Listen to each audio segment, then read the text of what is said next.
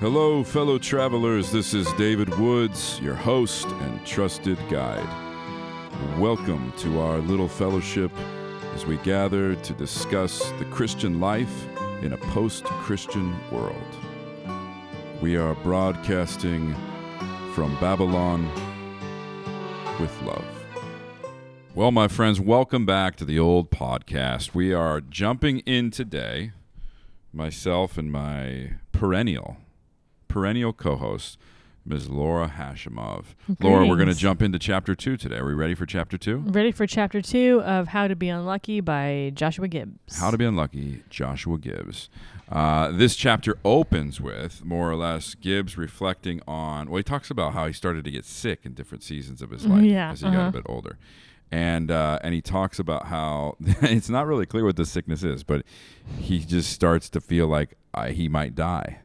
And he has like heart Yeah. murmurs, Uh-huh. and and he's a teacher, and so he's like it always hits him in the summer, I right? mean, yeah. As it does all of us. Yes. Um, but this kind of dovetails and leads him to reflect with his boy Boethius on like what really matters, like what is happening. I'm gonna die someday, and this like memento mori kind of opening.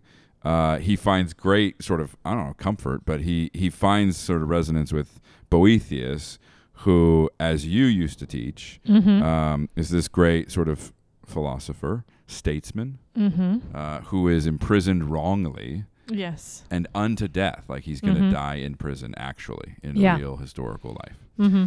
and boethius in the consolation of philosophy uh, begins to meditate on that reality amongst other things but begins to reflect on his own death and gibbs this is chapter two gibbs is like death Yeah. let's go Starting strong. starting strong Yeah. um, first of all when you get sick do you or do you catastrophize like like our boy here is doing because he No. But I, I've Just actually, no. I, I've, uh, I've heard that from a number of men in my life. ooh So I don't know if Make that's a me thing, a comment, male thing. I don't know. But I know a number of people who, uh, of men in my life who are self-proclaimed when they get sick, they're like, it's all over it's happening. why are we so weak Yeah.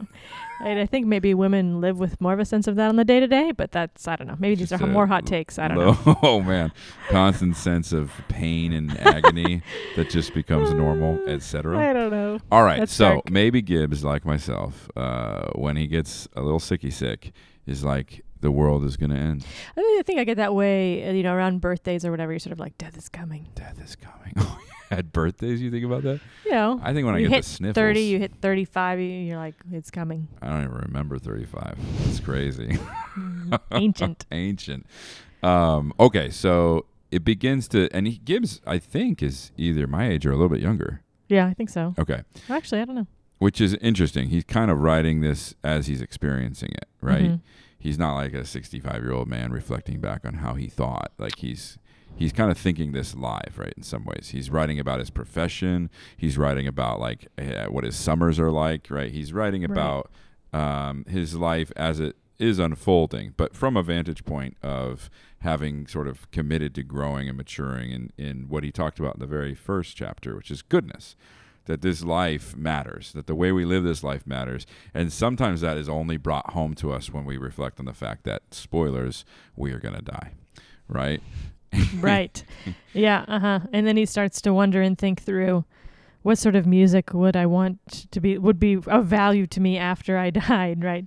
Like, do I want to be listening to New Order or do I want to be listening to Rachmaninoff?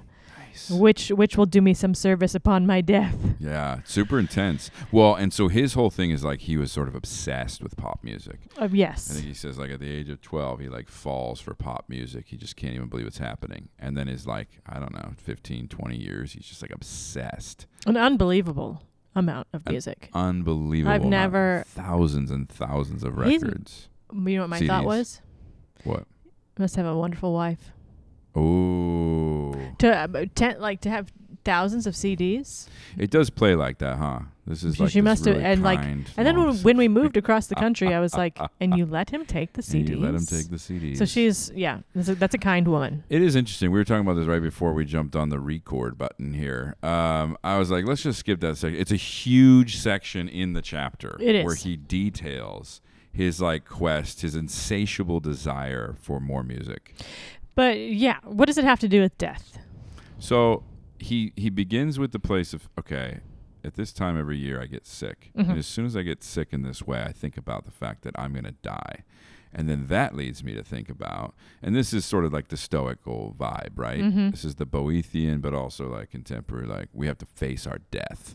Memento mori. Don't forget to die, Caesar, right?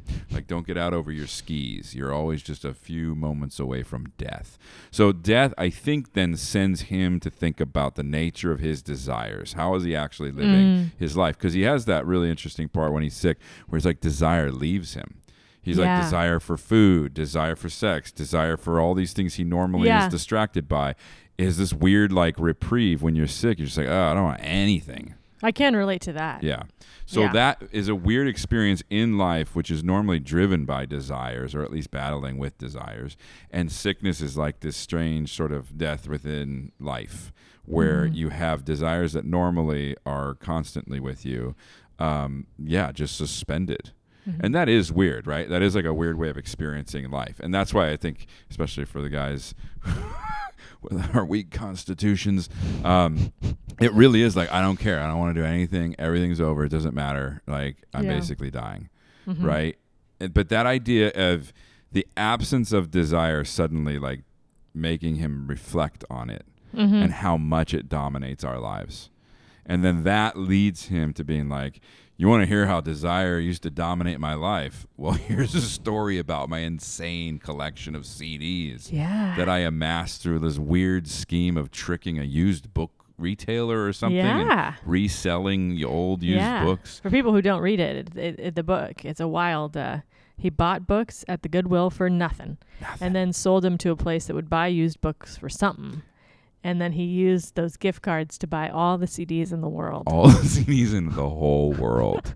and it's so true. He like hacks the code. He's like textbooks. He figures out what scans in the store he's selling to, and he just looks for those things, and he just starts making. I don't know how much money he made if he says it had to be a lot. There's thousands and thousands of dollars that were not real bucks, that were like just a scam kind of thing. But it's like a legal scam. Okay, so he goes on and on about that. And I, I remember thinking, like, man, I've never. I, okay, I could relate to that in the sense that I like I used to be like an insatiable collector, right? Mhm. Like of like baseball cards, sports cards, Oh like wow, that. yeah. Like to the point of when I was in high school. Now he's talking about he's a little bit older. I'm not trying to throw shade. I'm just saying when I was in high school, I used to actively steal cards. Whoa. And this is a bad, really bad thing. But I was like, it was such a like I had this need to have this to cultivate this great collection that I like would I got into this really bad habit of like thieving. And I would go to like these we'd go to these trade shows with all these like like sports card guys Yeah. and stuff. And my buddies would like would throw screens and stuff and we'd be wearing parka jackets because this is back east. I had this big 49ers jacket and I would like take like $150 cards in like cla- plastic giant thick cases off of tables into my jacket. Mhm. And I remember one time I hope my parents don't I don't think my parents listen to this. but uh, I remember this one time uh, I had stolen a grip of cards and so had a few of my buddies and we were like leaving the place we were walking outside there's like still snow slush on the ground salt all the nasty sort of new england weather stuff and we're like tramping through or whatever just walking up the sidewalk and police were called on us and we ran we Oh ran and my buddy oh man um I'm not gonna Don't say his name name. I, was, Don't I almost named him. My buddy got caught, like got didn't Oh. run fast enough. Oh, and you left him Run behind. so far, yeah, and I and we ran so far away, and uh, the rest of us got away, and he did not get away, and I felt horrible because he was like the nicest of our friends. Oh, the one who shouldn't have been there one is always the been there. case, and I don't even know if he took anything. right? You know what I mean? Like maybe he, he, was did, the but he was with us, and yeah, I've. Uh, anyways, so I had to like really work out the fact that I was like a genuine klepto, like, wow. but it was driven by an insatiable desire for like collecting and Mhm. like for having a great collection, having like value, valuable like things, which now I'm like, oh my gosh.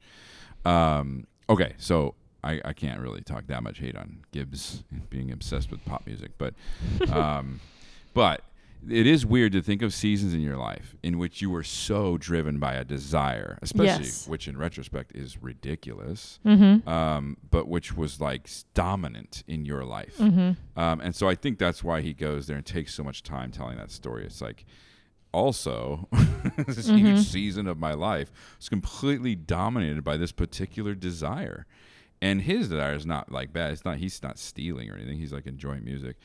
But thinking about the fact that, man, I'm a mortal being and I'm going to die someday. Like, is this for anything? What is this for? Does this Mhm. desire uh, yield or match whatever life is meant to be sort of valued at? Or what, what is this doing, if anything? Mm-hmm.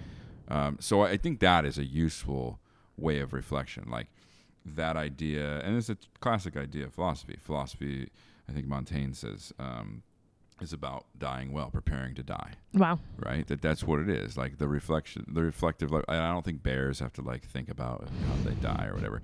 I think animals experience things differently. But having reflective consciousness is like, will I live a life and will I die well? Like, will I live a life that makes sense uh, in light of the fact that I'm going to die and I'm aware Mm. of that?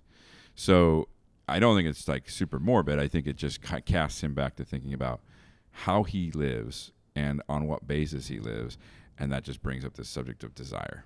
Hmm. Mm-hmm. Um, What do you What did you think of that section? Which is just like this is just Lo- Looney Tunes, like No, I mean, one one thing I appreciate about Gibbs is he's always using personal examples in any of his books or lessons or videos. He he because he is a teacher, right? yeah. Um, speaking of death, you might be able to hear the sirens in the background right I now. know. Is that for Um, us?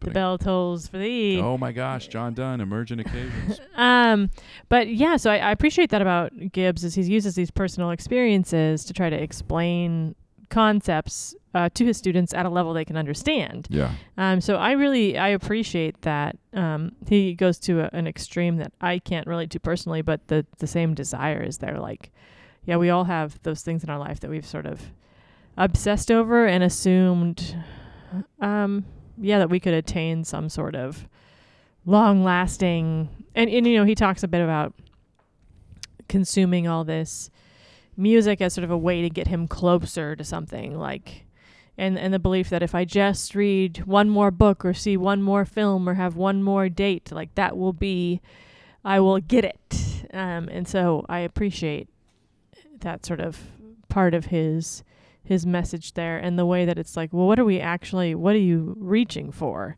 What are you trying to avoid? Um, what are you trying to gain? Yeah, and and so, um, I appreciated that, and then I appreciated um his sort of discussion in the first part about death and when we die, we die as ourselves. Mm. Uh, yeah, and like sort of the whatever we we bring with us or won't bring with us on that day. Yeah. I feel like, and that's that's right. I feel like he's okay. He's obviously not Protestant anymore, so he's constantly, and I think most of his students are. It sounds like right, just like most of our students. Um, would yeah, be. I don't know. um, because the way he talks about it, I think it's like a regular thing he's pushing against, right? Mm. Um, the good works thing from the first chapter, Mm-hmm. um, and then in this chapter, I think in part he's pushing on the fact that like when you die, it's still you. And I Mhm. think there is at least the vibe in like evangelical land that like when you die, it's just um it's like a magical moment of transformation in an instant. It doesn't really matter how you lived; you were justified by faith, not how you lived. And so it's sort of a just a wash, and you're immediately in the good place, and everything's Mhm. good. mm-hmm. And I think it's super helpful and true that he's like, no, like you die, it's still you. It's it. There isn't some generic self, right? Mm-hmm. Like it's the person who is like trying to walk out all of these things, dealing with these desires, hopefully repenting and purging yourself of the ones that were of you know the flesh or that were causing you to sin or whatever it may be. Um, but that there isn't just like this magical reset because I die to go to heaven yeah. and that there is a continuity of like your soul is still your soul and and and he mentions jesus parable in luke 16 and he's Yeah. like you know fair play it's not like a documentary of the afterlife but it is like in in hell, uh, the rich man is still the rich man.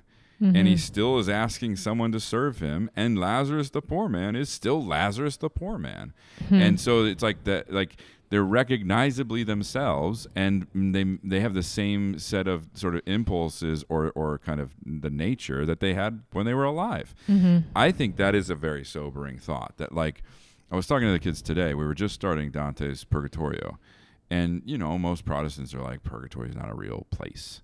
Um, but the concept is of course true, right? That like we have to be purged of our sin to be made ready to be in the presence of God. Hmm. And your sin and my sin are not the same. Like we're not we're not at the same place in our holiness or our godliness or our Christ likeness. But we have to have those things worked out of us and maybe it'll be a, a magical sort of divine lobotomy of what we Mhm. are to suddenly be that person.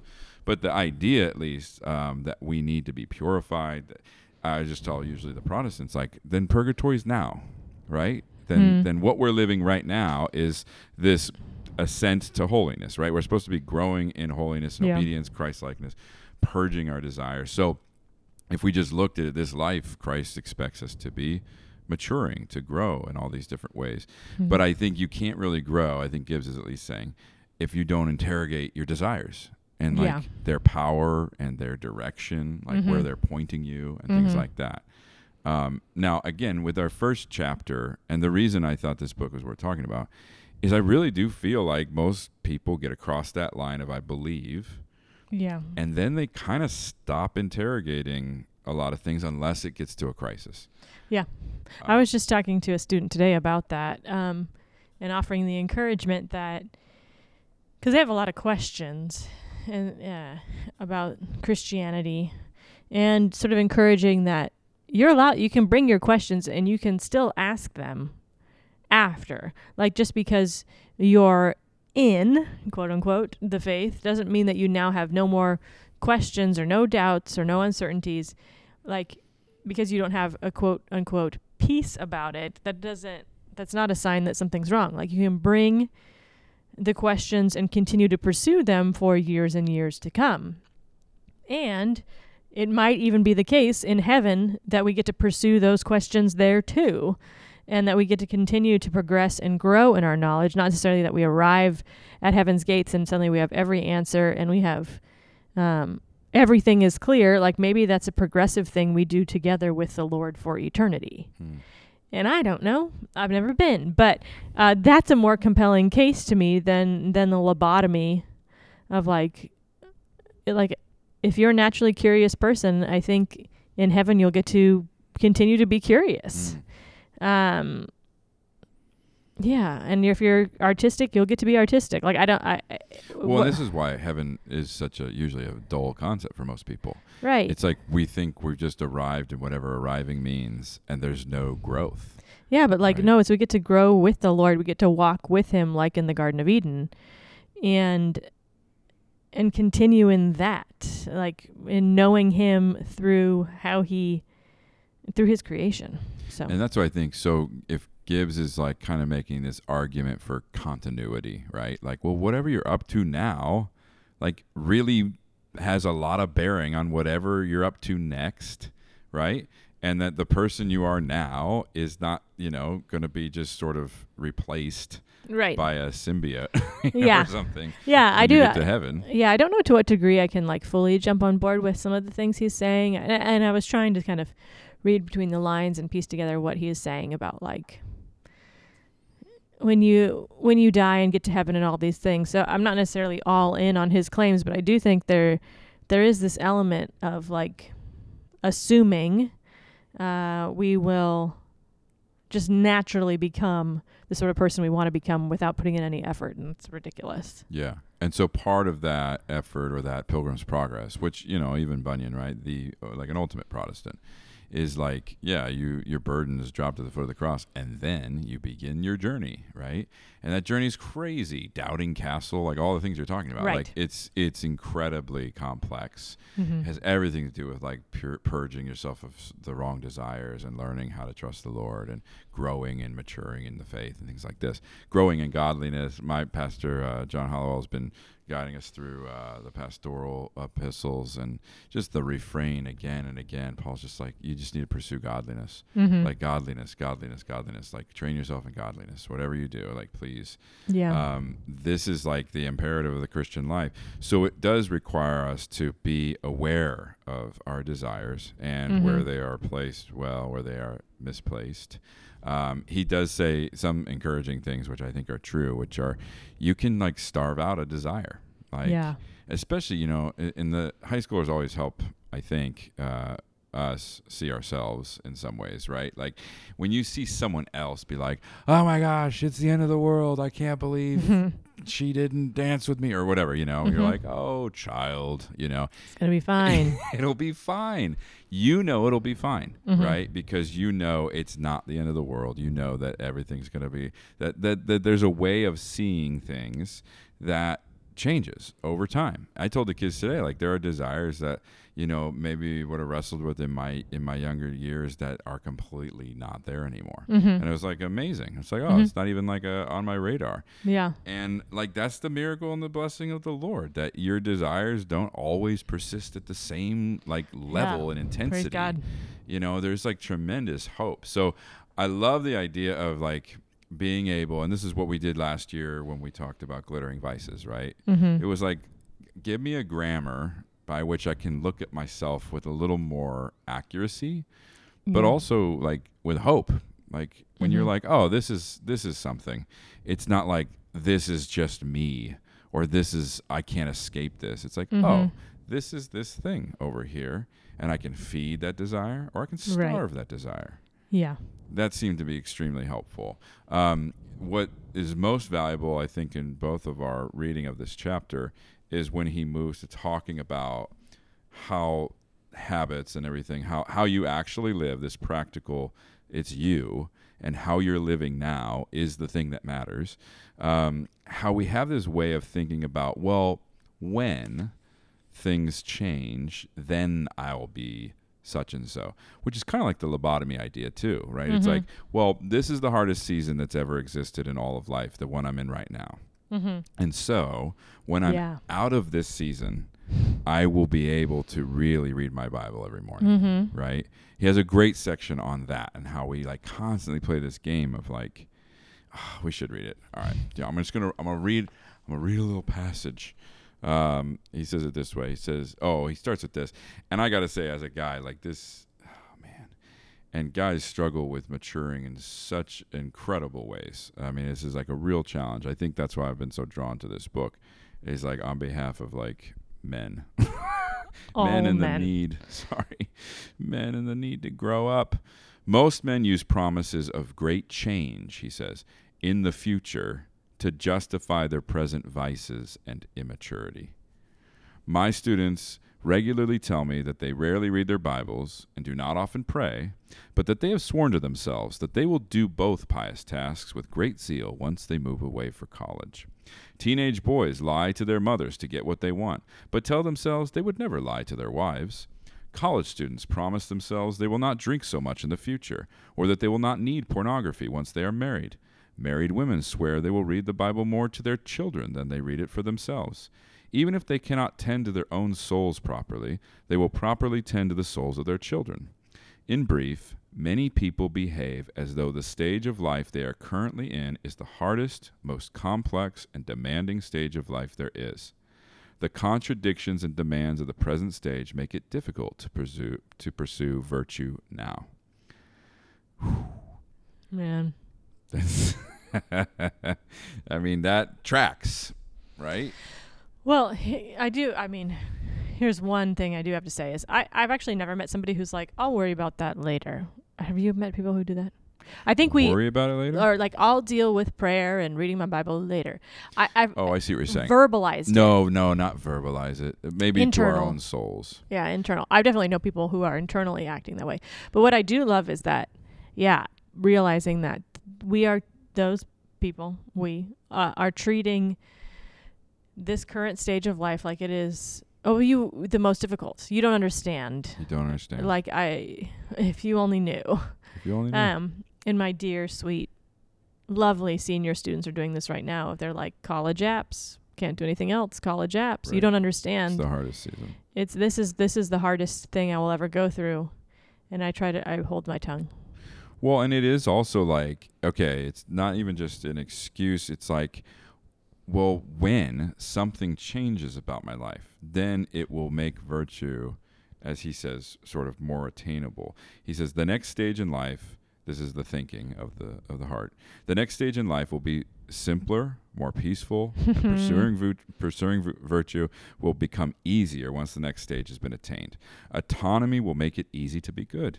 A girlfriend will make virtue attainable. Money will make virtue attainable. Children, a career, slowly turning the page, a house with a little more room will bring righteousness Right. near to me.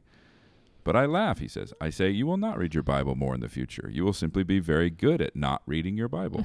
If a man spends the first two decades of his life refining a certain skill, he will not summarily give up that ability overnight. Mm-hmm. The boy who develops the power to deceive his mother in order to get what he wants will have no ability to be honest with his wife. The man who quickly consoles himself with liquor in college will only find additional anxieties attend the life of a husband and father. The young woman who devotes every leisure hour to her own amusement and luxury will not suddenly find delight in a demanding child. Virtue requires practice. The complacent man is not being transfigured from a lesser kind of creature to something greater.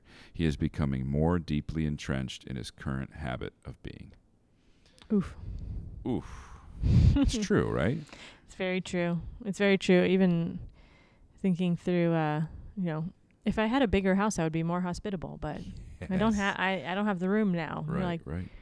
oh, so that's a virtue. You ca- you can't be hospitable in a small house. Okay. You can't Okay. practice hospitality until. Until As soon Yeah. as you as soon as you're in that realm of the until, then then it yeah you're not you're you're you're de- you're sort of defaulting or you're you're taking yourself out of the game. And the appreciation there is like well whatever you're doing you're just getting better at not doing that then. Yeah. And that that to me is what really like 20 years in or like Mhm. whatever like I see my students and I'm like okay 20 plus years of Yeah. thinking about how I have become whatever I've been up to for the last 20 years. Um, that that is like a wild thing. And I think a lot of times for guys and gals, but like what happens is the next phase of life becomes unbelievably shocking and you don't feel prepared for it. And then it becomes very quickly, oh, this is the most difficult, complex, impossible phase of life. And so it's like this Mhm. this eternal sort of like deferral because and this is why I really appreciate this chapter because he talks about like if you're not actually maturing, then you're just sort of caught off guard by every new phase. Yeah. Right? It's like, oh my gosh, marriage. Like, what is happening? I don't know how to function with this other person. Or, oh my gosh, children. I don't know. Now what do I do? Right? Suddenly Yeah. I can't be, you know, the way I was before. Um, and and this has clearly been true of a lot of people in our I use that term loosely, our generation, because you are younger than me quite a bit. Um, Please. but it is like it does like the joke was at first oh like uh, like i'm adulting like i'm trying to it's like we're all trying to figure out how Mhm. to act like grown-ups and stuff like that but part of that was like life is happening and we're just always catching up to it feeling like we don't really belong in the phase we're in Yeah. right and have you experienced that okay so like we had talked before about your uh patience with things like g- getting married and like how you had to like walk that out in a Mhm. certain way and not like kind of and not just jump the track on you know well like i'm running out of this kind of all my friends are this and i need to move to that like you were able to discern and wait for the lord's will for your life now you've been married for what a few years Mhm. at least um would you say did you feel ready to be married when you got married No. Okay so Did you? kind of. I, I felt like yeah I, I mean, I guess like logis- logistically and all that. Yeah. it but, felt like um, time to grow up a little bit to me Oh yeah, hundred percent, hundred percent. Yeah, yeah. I think there's there's always that element, right? Of I, I was really intrigued when he was sort of talking about prepare yourself now for the thing that comes next. Which to what degree can we actually do that? But I think there is something of like um in a relationship, right? In a dating relationship, um how do you sort of imagine th- being married to this person or how do you sort of prepare yourself for the next thing? Well, offering some sort of self-sacrifice, you know, uh, dropping off a meal at their house, like doing kind of like what is what is the task that in marriage, like what will marriage require of me? Um, and just sort of paying attention to them, you know, asking them how they are, not always waiting for them to ask you how you are. Like, how do you sort of intentionally try to, whether it's the person you're dating now or somebody you'll date in the future, like if you marry them, what sort of foundation are you laying of anxiety or um or control or judgment like how cuz cuz the bricks you put down there will affect your marriage and i think that's kind of similar to all the things he's talking about like your generosity when you're making $30,000 a year probably won't change that much if you're making 50, 60, 70, 80. Like if you're if you're 2% generous when you're making $30,000 a year, um, you're not going to suddenly become 50% generous when you're making $200,000 a year, you know? So like there's there's just a natural progression to things like what habits and expectations are you living with now um, that one day won't suddenly change because the circumstances are different. Well, and I think this is why I thought of how you had narrated your sort of pre-married life because Mm. what you had said, and I know it's been really helpful for a lot of our students, um, was you were talking about your commitment to people and the church, and how you had. Yes. It's not you weren't like just like holding like a spot and like Oh, waiting man. around. Well, yeah, and and like the choice. I don't know if it was a. Ch- I'll just say it was the spirit of the Lord, but the choice to like stick to one thing for a while, and to to sort of choose. Like even before I got married, I was basically like, this is probably the career for the rest of my life. Like I and I could work at this place for a decade, and i see myself at this church for a long time. Like sort of making those sort of things. So then when a person comes along, I'm not like this is not the first time I've committed to something. Um, and I think we can have so many options in our 20s and 30s that we're like, well, I could start a whole new life tomorrow if I wanted to. And when you hold that as a high value and you do it maybe over and over again, you're like, just keep starting over. Then when somebody is like, spend the rest of your life with me, you're like, don't have a box for it. Hmm. Because you're like, I've never made that sort of commitment. Yeah, Yeah, I've never practiced commitment before. Um so yeah, I think that yeah, it's just a further example of of how what you're doing now will just grow and evolve. You, you're we're not static.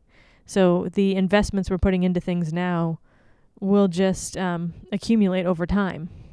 And one of the great lines that he says is every phase of life has its allowances. Mm-hmm. Like I'll give you a pat. You're a teenager. Like you catch Yeah. someone out there, you know, smoking Yeah. or whatever in the parking lot, and you're like, all right, look, we got to give you demerit, whatever it is. But, um, but he's like, but if you want to mature, you don't like take up all the allowances of each phase, right? Like Mhm. you you decide before you have to to give up some of those allowances, which is what you're talking about. Making a commitment saying, you know what, I'm not going to hop around to all these different, you know, whatever churches or whatever it is. I'm Mhm. going to stay here.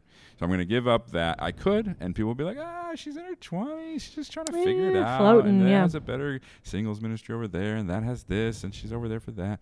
But the idea is like before you have to, choosing to mature in certain ways or choosing to grow in certain ways Mm-hmm. before it's like desperately necessary, right? like having a child is like, sorry, whatever was happening before, you don't have the choice to be selfish or this can't work, right? Yeah. Yeah. And so it's a, it's a shocking wake up call. And a lot of times uh, it's a shocking wake up call like, wow, I was really selfish in my marriage because now this is Mm. what it feels like to not be able to be selfish and I don't have a choice anymore. Like there's no room. And and I remember feeling like, oh my gosh, like Lisa put up with a lot of selfishness because if this is what selflessness is like, I haven't been practicing it well enough, right? Yeah. This feels like a very dramatic difference. And I and so I really appreciate him saying like, man, if you really want to mature, it's not just taking whatever's allowed to you in whatever Mhm. phase. Oh, you're in your 20s. Oh, you're in college. Oh, you're a high schooler. Oh, you're whatever. Oh, yeah. Midlife have- crisis. yeah. oh, everybody, that's oh, we get it. Wink, wink. You know, like Yeah. it's just hard to be whatever. Um, it's saying, oh man, I want to practice for that next. I want to practice growing before I just have to.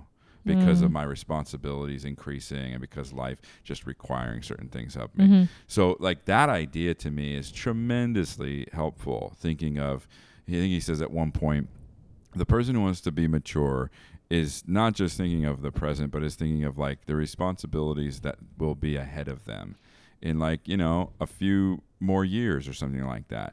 And I could think of like that, you know, with our jobs. I could think of like that at the church, right? Like a lot of churches experiences people don't necessarily do anything unless someone like asks them to do something, right? You're like, hey, you notice the lights don't always go off. Um, Mm-hmm. Could you be the person who does that? You know, but like it's so amazing as a pastor when I see people being like, hey, I actually noticed this thing over there. I'm I'm just gonna next week. I'll just I'll just do that. Like I'll I'll just help out with that thing over there. Mhm. And I'm like, that is awesome. Like I, it hadn't become a crisis that I heard about. Right. This person's just like, hey, I noticed there's like a bit of a need here, or like I noticed Mhm. the kids over here, or that person's always helping with this, and I feel like they probably need a break. Is that okay if I do this next week? Yeah. I'm like, oh, the Please. heavens open, you know. But it's like because it's it's maturity, it's like attention, right? It's Mhm. like I'm looking around. I'm starting to become aware of the needs of the people I'm committing to, you know, in this in this space. And it's just like awesome. It's like, man, no one asked you. It wasn't required. It wasn't like Mhm. we're going to die if it doesn't happen. You just were like, I'm just going to step into this a little bit and I think that could if that could be of help. And it's like, oh my gosh. I just love that when you Yeah. see that in in your life when someone doesn't have to do something and they begin to do it because it's good Mhm. because they're just like I was paying attention and I just noticed this. Thing. Yeah. Yeah, and another thing he talks about to that same end is um the person who's like desiring maturity, desiring growth, uh, will continually go to someone in the next stage of life and ask them the question, "What does the devil try next?" So he says here, um, the wise man knows what stage of life he is currently in, but keeps his eye on the next two stages of life. The dating man goes to the engaged man and says, What does the devil try next? The engaged man goes to the married man and says, What does the devil try next? A wise man will begin making room in his spirit for both the pains and the temptations of the next stage.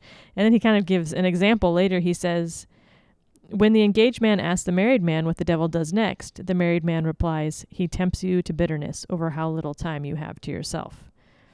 And so the engaged man promptly begins giving up his free time. When maturity comes to collect the man's rights, the man has long practiced letting them go, or else has no free time to give up, and so marriage does not entail great cataclysm. but I, I love that idea of having people in your life you could go to in a big season and being like, what am I going to be tempted with in this season? What's going to come for me? What what anxieties are going to be lurking, you know, as I go off to college? Uh, what's the devil going to try? And then you're going to say, well, the devil's going to try to isolate you from Christian community. And if the person's serious, they'll be like, okay, so I will join a church as soon as I get there. I'm like, great, perfect, perfect. Like, so, but that does require humility in thinking, I don't actually know what's coming next, even as much as I, I think I might. Um, and it requires the courage to ask. Um, and yeah, but it, it can lead to great outcomes. And even to say, you know, at the end of college, say, okay, what's the devil going to try to do in my post grad year? And it's like, it's the worst time ever. um, yeah, like just brace yourself. You're going to have all sorts of anxieties. You're going to apply to grad school. Like, watch out.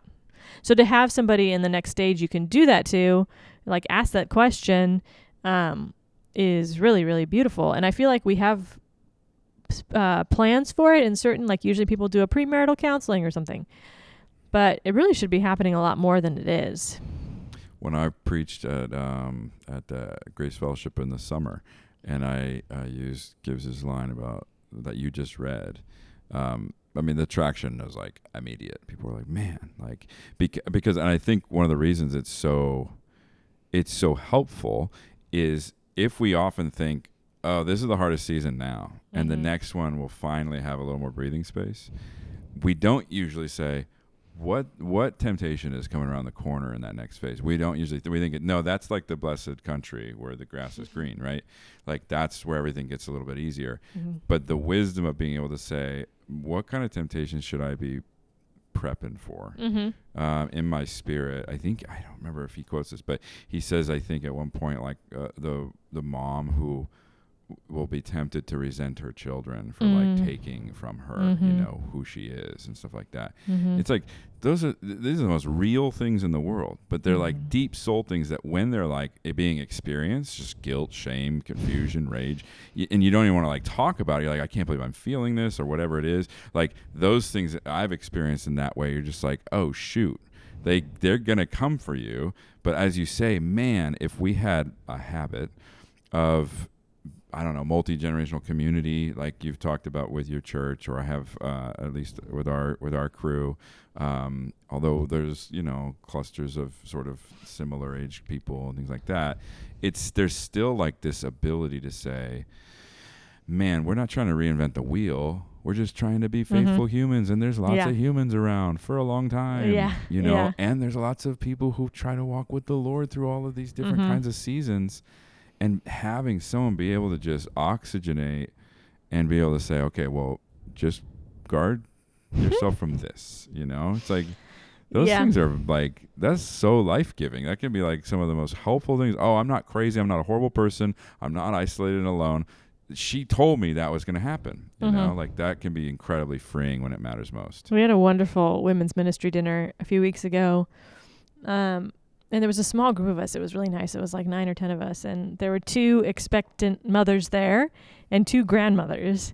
And it was, we were laughing and laughing because it was, it was just sort of that, that free exchange of information, sometimes serious and sometimes just silly.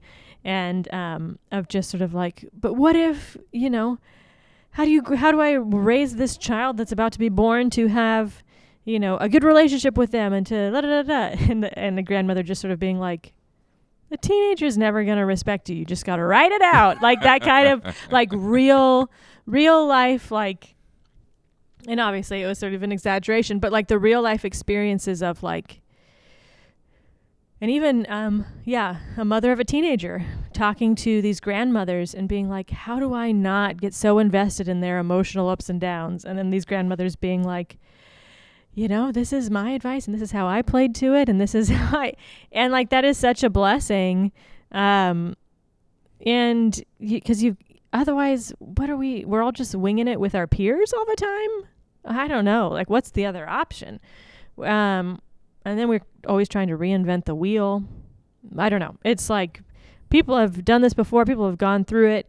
People are more mature than you. There are people out there who are uh, farther along in their sanctification and holiness like ask them how they got there Ask them, yeah. Find those people. and then do what they do for six to eight months and months and see how that works out Yeah. like I, I even think of our mutual friend whose whose father did not want to become a Christian, thought his son's faith was ridiculous, and he said, "I'm going to do what a Christian does for six months to show you how ridiculous it is," and then he became a Christian. That's such a good It was story. like, well, yeah, when you live, when you follow the example of a mature older woman, guess what? You become a mature older woman. Like I don't know, yeah. and so there's there's really no way around the hard work of it, though. That's right. Yeah, but I think because if you know if you've lived a little bit, you know you know life's hard no matter what. As as we know, sufficient for the day is the trouble therein. Mhm. Like every day is going to have the stuff, but I I think I found that so bracing, encouraging. I think I have found that. I think of like our little men's study at our church, like six guys, different ages and phases and stages and all that stuff, and just like feeling like okay, okay, like I want to grow. I want to become more mature. I want to be able to be more responsible. I want to be able to be like get more godly. I, I like I really do. And when Yeah. someone starts like talking in a way that I'm like, I get that. Like I can see that when I'm yeah when we're hearing in our little crew like um some of these guys talking about I don't you know I don't know my pastor like raising like adult age sons now yeah. and being like, well, this and this, and it's like, you know, and I'm at these two little sons and like my sweet daughter, and I'm just like, oh, like I am all ears. Like, I am, I Give me find it whatever you got. Yes, I'm like, and not just because like, oh, I feel like I'm in crisis or like that. Like, I want something good. Like the Mhm. desire for for a good life. That desire to be a good husband, desire to be a good father is a real desire. Like Mhm. sometimes if you mess up, it can feel like, man, I'm on the defensive and I'm trying to like explain why I'm not a bad, you know, whatever. And like, it's not, you know, whatever. And well, you didn't do this and whatever. But like, if I'm just, if I'm just in a real place, an honest place, like before the Lord, I want that more than almost anything in the world. Mhm. And when someone is speaking into that words like down the path, and I can tell, oh shoot, that's down the path I'm I'm on. I want to be on that, and they're speaking from like a little ways down. Like man, that's all you want. Like as a kid growing up, always wanted to hear like from the older kids. You always Yeah. wanted to hear from like, man, well, what about this? Or I want to become more like that. Or that guy on the team is, you know, is excellent. And I'm a freshman and they're like a senior. And I'm like, man, that's like the guy or whatever. Or even the kids here, I'm just like amazed at like how interested some of them are in like asking questions of people like us. And I'm Yeah. like, shoot, like. I, I, I don't know if I was like that at their age. I kind of wish I was. I probably Yeah, wasn't I, so much. I, I don't know. I can't even remember, which is maybe part of the beauty of it. But and and and friends, I have seen I have seen David Woods do this. I have when there are especially wonderful students, and David Woods meets those the parents of that child, the questions come. I've seen it. He's like, so. How did you raise these wonderful people? How did this happen? How did you get kids who like you and like their siblings? And It's give me an the formula. accident. And then It's he pulls out an his little notebook and Blackwing pencil and he starts taking Let's notes. Go. But it's it's a real like why would you not? I guess. I Why mean, would you not? Yeah. Why wouldn't you want a good life for your kids, for your family? Why wouldn't you want like if and this is the life the Lord's calling us to. It's not just like get saved and just like hold on. Mm-hmm. It's like no, I want Pilgrim's Progress. I want to like I want to And get through the castles. And we're not just talking about goody two shoes church kids. Like we're not talking about like kids that are polished and pretty and like that's not what we're talking about. We're talking about like why would we not want to grow in true goodness and joy and beauty? Like oh, of course we want that. But it doesn't just happen. Like it is a long and tedious process and and he says, you know, um no one wants the hassle of dealing with sin today, but wishes his sin had been dealt with long ago. Like, uh, yeah, there are things in my life where I thought, well, that was eas- that was more easily dealt with than expected. I wish I hadn't put it off for five years. That's the truth. Yeah. And that's why I think that, you know, circling back to the earlier part about desire and feeling overwhelmed by things, we put things off because it feels like that's too much. Like that area of my heart is like too difficult to deal with. And yet, man, sometimes like the Lord, the light of the Lord, the grace of the Lord, it can be like, oh, actually, I'm just going to like, uh, let me just pick that up for you. It can be like a shocking thing when you actually let the Lord into a place of your heart that you've maybe been like, this is going to be too much, and I have too many things going on to like deal with this thing I've always been kind of Mhm. like keeping in the corner there. Um, but man, sometimes it's like just getting light on it, getting some oxygen on it, talking to someone about it, praying about it, articulating it. It's like the Lord been like, yeah, I want to work that that through, so I'm going to help you. And and the Lord's Mhm. grace and the Lord's power to be able to help you from things that otherwise really would maybe destroy you, crush you, uh, feel overwhelming uh, on your own. Man, like I've been astonished sometimes at how readily the Lord will help me Mm. when I'm like, I really want your help. I really, Mhm. really want to grow here, and I've been stuck or I've been avoiding this. Yeah. Um, He's so kind, and and it's always astonishing. It's not like proportionate to like, well, this is what uh, how much Yeah. I put in. This is Uh-huh. the effort I deserve. You know, he needs to. It's always like it's always more and, and better than than my habits even you know deserve or anything like that hmm like it feels like a rocket boost to whatever I was up to. Just Right. being just being willing to be like, Lord, I need help here, or Lord, I really want to do better with this. hmm Um, so I just want to encourage people because Yeah. I think the whole like the meat and the heart of this chapter is maturity is good. like maturity is good. Yeah, Um, and worthy of desire. worthy of desire. We have all sorts of different other desires, but man, desiring to grow, to grow in godliness, to grow in maturity, like this is the the quest of our whole lives, including life in the kingdom. Like we- we, we want to always grow further up and further in. And Right. so catching a hold of that and like maybe just getting unstuck maybe from where you, we might find ourselves from time to time. I hope there's something there for for someone to be like, yeah, or knowing that you have people in your community of faith that you could ask questions like, "Hey, what what Mhm. what is the devil try next? Like what should I be like beautiful. thinking about and getting ready for so that it doesn't take me out?" Um, I find that a bracing and practical kind of way forward. Mm, Yes, yeah. It's very Um, exciting. Any last thoughts, Laura, on the on chapitre deux? Um No, I'm excited for what comes next. You know, I I'm I appreciate his his writing style and um some of his hot takes. I I love the way he puts things uh so artistically and then sometimes so bluntly. So I'm excited to see uh what comes of our next chapter, Fortune, Luck and Salvation. Fortune, luck, and salvation. All right, my friends, stay tuned, and we will see you when we see you.